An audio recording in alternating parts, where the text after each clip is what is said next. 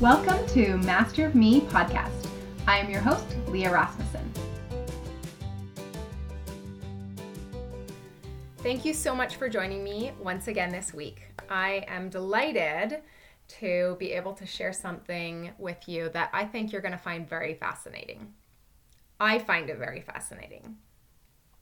This is one of those things that people really come to me. My clients come to me with this as a problem to be solved on a regular basis. This is something that I hear people complain about. This is something I hear people frustrated with. And so I think that it's going to be really a topic that you'll enjoy. Today's topic is the topic of habits. How do we overcome our habits? How do we create any new habit that we want? So let's just dive right in, shall we? There's a little there's a little pattern that we can follow and it's a very simple pattern. And this pattern will explain what's happening in that gray matter between our ears. Okay? so it goes like this TFA thoughts equal feelings equal actions. Okay?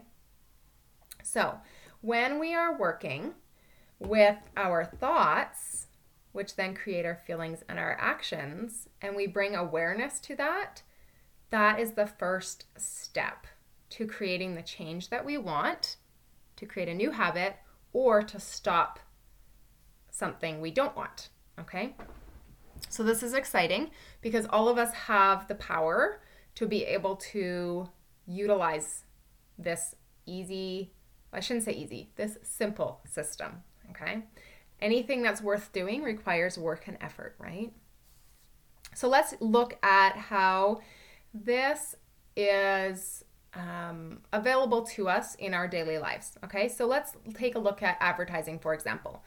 Have you ever had the experience where you're driving down the highway and maybe you're running some errands in town, whatever it may be, you're recognizing that it's close to lunchtime, or maybe you're feeling a little bit uh, grumbly in the stomach, whatever it may be, and you see a sign that has a picture of the most delicious meal that you could think of when it comes to fast food.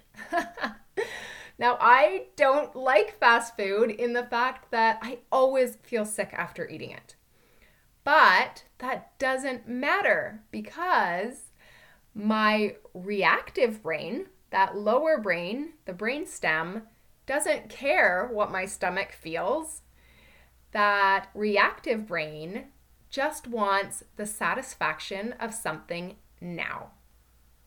So, what happens is I see the sign and the thoughts come into my mind oh, that looks good. Oh, I'm really hungry. I haven't eaten and I need to run here and I need to get that and I need to pick up something else. I really don't have time to be um, running home for lunch. And of course, my kids finished off the snacks in the car, so I don't have anything healthy to grab. So I start rationalizing and thinking through my thoughts as I'm already driving in that direction. And those thoughts create feelings inside of me, and I start salivating. I start thinking about those hot french fries with a bit of salt on them, that juicy burger and before you know it, I'm sitting in the drive through and I'm handing my card and they're handing me the hot bag and I'm thinking, that was such a ripoff. Why did I just spend? but it smells good. And I'm pulling over to kind of get this in me, right? To eat. And I'm and so enjoying it the first few bites, probably the first 3 bites. And then that's when my proactive brain, my upper brain kicks in and is like, What are you doing? You hate how you feel when you do this. Why are you doing this again? Okay, so now you know I've experienced this before. Have you ever had that happen to you? Or maybe it's not fast food, maybe it's something else. But that's one of the ways that advertising gets us, right? Even it could be a cute outfit in the window of a store or home decor. Oh my gosh, home decor is so hard to turn away from, right? You see it in the window and it's displayed so beautifully, and you just think, oh, Oh, that would look so nice in this spot in my house. And then you get those feelings of, oh, and I would feel so happy and my friends would love it, and all of these rational thoughts of justification come in because that's how sales world works is you purchase off of emotion and then you justify it with the upper brain um, until a little bit later maybe then you have some of that buyer's remorse right? Not always. Sometimes it's a good purchase. But generally it's a good purchase when you introduce that proactive and thinking brain earlier on. So where is another place that we might experience this? I find that we experience this. A lot of my clients mention to me that they experience this event when they have to do something, and that's the word they use. I have to do this and I have to do that. When something feels like a chore and a responsibility that they're locked into. So this again, they come downstairs, they see the dishes, they see the kids have left clothes on the floor, or they see their husband's running shoes laying out, or they see the craft that they working were working on the night before that they forgot about, whatever it may be. They see all of these things, then they get those feelings of, ugh, I don't want to have to clean this up. I'm cleaning up after everybody else why can't everyone just pick up after themselves? And they start bringing in feelings of negativity and frustration and finger pointing type thoughts, which then creates an action, just like when we showed up in the drive through. This, though, is an action that goes one of two ways. Either we start picking it all up, but we have a very negative attitude and grumpiness, frumpiness with it, or we are one of those people that's just like, oh my gosh, OCD, I have to clean this house. And they just start going and don't even think about it. For a second thought, they don't care about whining because that just takes more energy. okay, so as you can see in both of these examples, we have thoughts leading to feelings, leading to actions. Now, if you are wanting to create a new habit or you are wanting to break a habit, and I'm not expecting perfection here. Um, no matter how much you practice, each habit has its own little system that it runs, its own little loop. Um, but you will start to recognize a pattern in how you purchase, a purchasing pattern that you'll start to recognize the loop. And so when you bring that awareness in, you can actually catch yourself and go, oh, I'm doing that thing again, right? So you can watch for that. So, when you'd like to create a new habit or break an old habit that has maybe been your pet that you love and has been with you for years, the first thing that you need to work on is your thoughts. And the first step in working on your thoughts is bringing awareness to your thoughts. So, about 80% of the time, we function from the reactive brain in the brainstem. So, have you ever had that experience where you have been driving somewhere and you don't remember getting there? I do this all the time. So, for example, oh, and I don't know if you've had this experience. So, one time, um, actually, this has happened more than once. So, I go to the gym every morning, six days a week.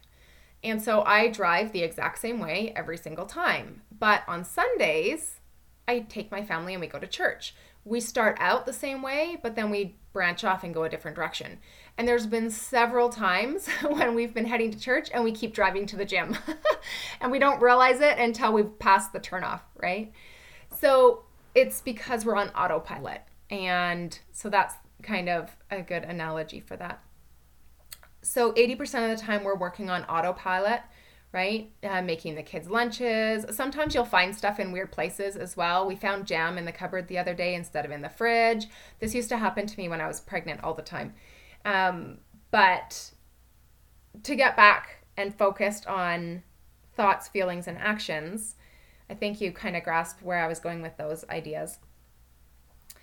Let's look at again. So, the first step is to bring awareness. Okay, so bringing awareness does not mean being judgmental. If you're judging yourself, and I'm going to do a separate podcast on this, but we really need to think about the words that we are speaking to ourselves and how powerful words are. Um, but bringing awareness means coming with curiosity. Okay, that's really, really important. And I'm sure that you have heard this idea before. It's very like a foundational principle when it comes to coaching. So if you've ever talked to or listened to any other podcasts with coaches, they'll talk about coming with curiosity instead of judgment. And it's actually fun to be able to create this curiosity in the space of judgment towards other people as well. It makes for a much happier life. So, what you're going to do is you're first gonna first going to make a note or write down what it the habit is that you want to create or you want to get rid of. Okay, so write that down. Then spend the next week before you do anything to work on the habit. Spend the next week just in awareness mode. When you're in awareness mode, you will start to recognize some habits. You will start to recognize uh, the loop inside the habit. So you're going to see and listen to, oh, that's interesting. I did it again today, or oh, that's right, that's what that is. So, as you bring that in and you falter and you have that habit again, so maybe the habit may be, you know, um, yelling at your kids or something like that. There's always going to be some sort of a trigger point that creates the habit loop start. So as you get into the awareness stage, start to look for the trigger point and then recognize what emotion is attached. Okay, so recognizing the feelings. And then you'll see how your actions followed suit. Okay? Thoughts, feelings, actions. This is something that is particularly helpful for people that struggle with anxiety as well, um, because the anxiety will start with thoughts, it will start with memories, right? Oftentimes.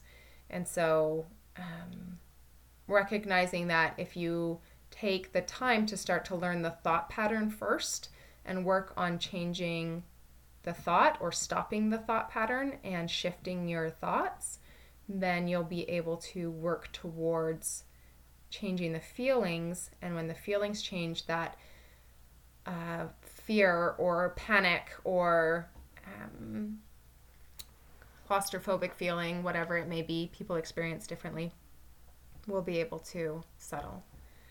Okay, I think that's um, enough about that part. So we get into our thoughts. The first step was to look at awareness. So you spend a week in awareness, and journaling would be really, really helpful here. Okay.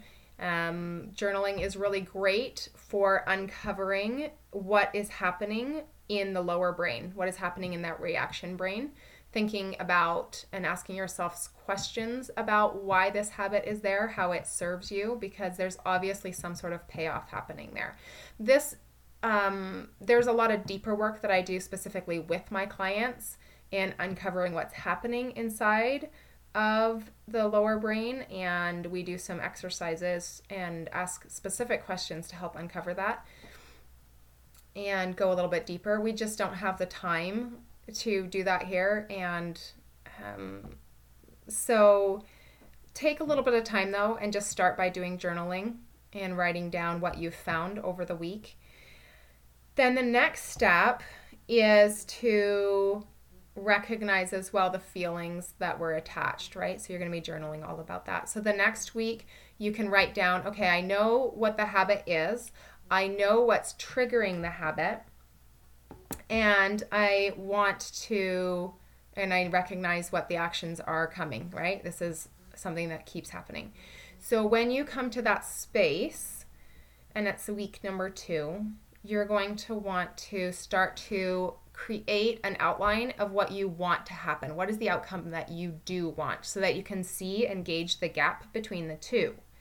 Okay, the next step is looking at what are you willing to give up or let go of in order to get what you want. So, in order to get what you want, you're going to have to give up something. And what you're giving up may be a little bit of time in an area, but it's most likely a belief that you have. Okay? So, it's most likely tied to that connection of what the payoff is for doing that. Okay? And I hope that you're staying with me on this. It is something that can get really interesting when you're working one on one with a client. It's a little bit trickier to explain it without being able to give an example with a coaching client. Hopefully, one day we'll be able to do a podcast with an actual client. That would be fun, wouldn't it? So, after you have worked on figuring out what the problem is and awareness of the problem, where you would like to go with it and what you are willing to give up, the next step is to create some inevitable success for yourself. So, when you're wanting to set yourself up for success, you now know what your trigger is. So, you're going to set yourself up for success by removing the triggers. So, hopefully, the trigger is not a person. if it is a person, maybe you can change something inside of the circumstance um, to create a shift there. But let's say that the space where you are at is a trigger of junk food. So, what you could do is remove the junk food from the house. Okay. Um, maybe the trigger is walking into the kitchen late at night to be snacking. So, I had this for a while. I kept showing up in the pantry at nine o'clock at night and standing there feeling like, oh, I'm craving something, but I have no idea what it is. And no matter what I sampled and tried to eat in different things, nothing was satisfying that craving. Um, but it turned out that what I was craving wasn't food at all. What I was craving was uh, some time for myself, just some alone time, just some refreshing time. So, what I started doing instead of going through all of the items and sampling everything was I started making myself a cup of herbal tea so that it would calm and relax me. And it totally filled the need to be snacky and munchy in the evening. Um, so, that's something that is something to look at as well is sometimes when we feel hungry the question is, what am I hungry for? Right? Okay. So you've set yourself up for some success. And now you get into practice mode. Remember that when you're practicing, it doesn't mean perfection, right? You're going to slip and fall a bit, but the more you practice, the more your lower brain, your reactive brain, can copy and memorize that practice, that practice loop. And then as time goes on, you will have an easier time being able to have that as a habit that you can come to and do without even thinking about it anymore. Just like driving that uh, route to the gym that I do. I hope that that makes sense. There was a lot of different information in there, and I did get a little bit distracted because my phone was buzzing beside me. Someone was calling me. Um, so let's just kind of wrap it up. I'm going to bring it all back together. So, the very first thing is thoughts create feelings, feelings create actions. So, the first step inside of thoughts is to look for awareness, spend some time there. Then look at the feelings that are attached to that and ask yourself what's the payoff and what am I possibly needing to give up in order to get the new habit that I would like? Looking at the goal of what you want to have, setting yourself up for success because now you can take and remove maybe some triggers for yourself. And one of the last things that I would add is it's nice to be able to have some accountability. So, That is going to create a stronger sense of fulfillment when you have someone that is doing this with you or you have someone that you are holding yourself accountable to. So, that is the pattern to create any new habit or get rid of any old habit. Thank you so much for joining me today, and I will see you next week.